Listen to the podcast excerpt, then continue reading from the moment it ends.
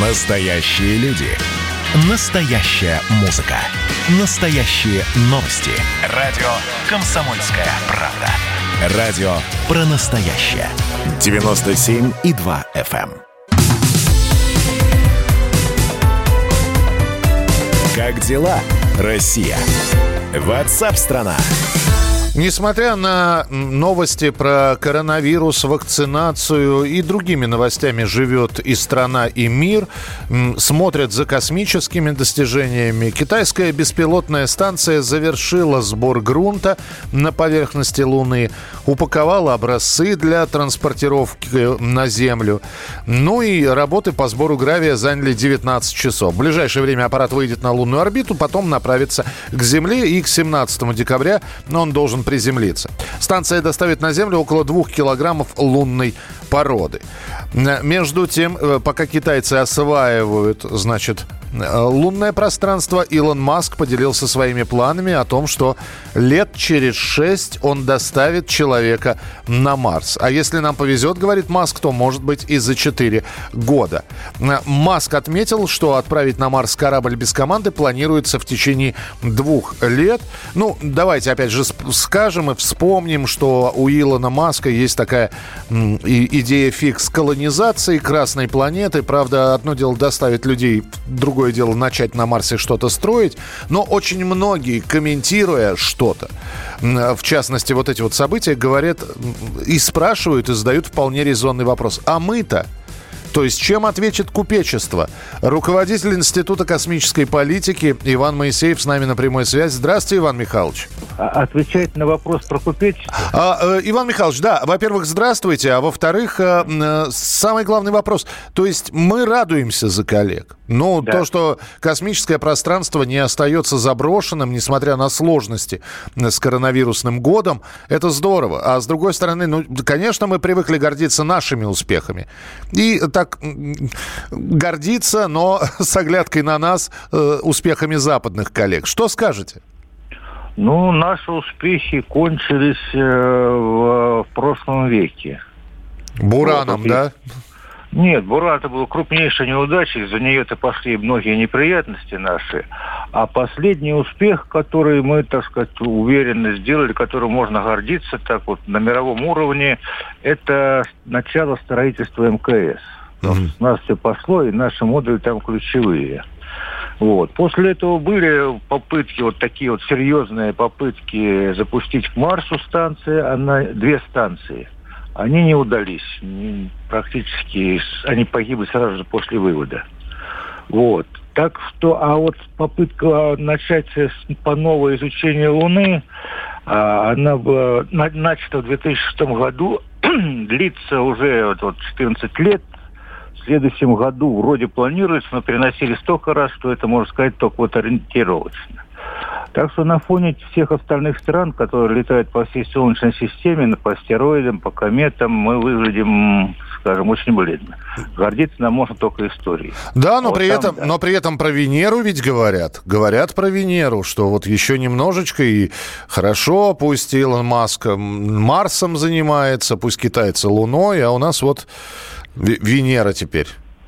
Ну, вокруг Венеры давно крутится японский разведчик. Угу. Вот. А во-вторых, одно дело говорить, и другое дело делать. И хотя бы знать, о чем говорят. Вот то, что говорят у нас про Венеру, это противоречит и техническим возможностям вообще всего мира, не только наших, и научным возможностям.